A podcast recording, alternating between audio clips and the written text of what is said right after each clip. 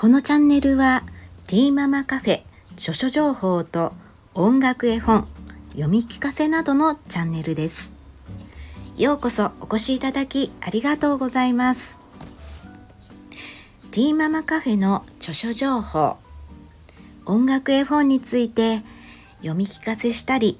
少しずつゆっくりとカフェでいる感じでゆるーくやっていきますのでよろしくお願いします。えまた公式 LINE ティーママカフェ著書情報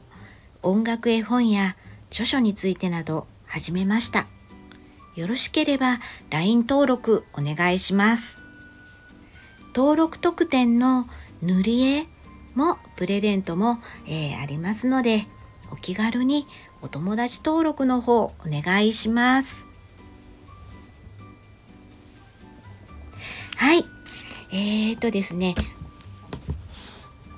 えっと、まず、えー、はじめに、今回は間違いませんよ。えっと、著書情報、ティティーママカフェの著書情報の方を、えー、はじめに、えー、お話ししたいと思います。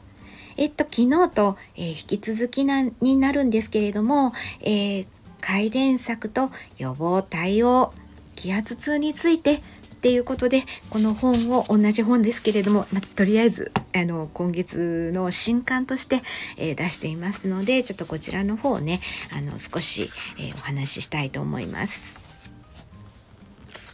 あの本当にあの全て、えー、私はもうあのね医師でもあの専門家でもございませんから、えっと、実際に子供があの気圧痛天気痛で悩んでいた、えー、そういうことをねあの、まあ、元に経験ですね経験をもとにあの、えーと、執筆させていただきました。であの本当にね中に書いてありますけれどえっ、ー、と飴玉とかガムとかねあのそういうちょっと偉い時とかあのちょっとすることでねあの口のこの中の圧力を調整することがあのできるんですね。なのでとてもあの有効であるというふうにあのまあちょっと実体験でねそういうふうに感じていて子供もあの気圧が大変な時って結構飴とかあのハイチュウとかあのなんかそういった、えー、口の中でこう、うん、かみかみかみしたりとかそういったものを好んでいたっていうことも、えー、ありました。あまあ、そういっ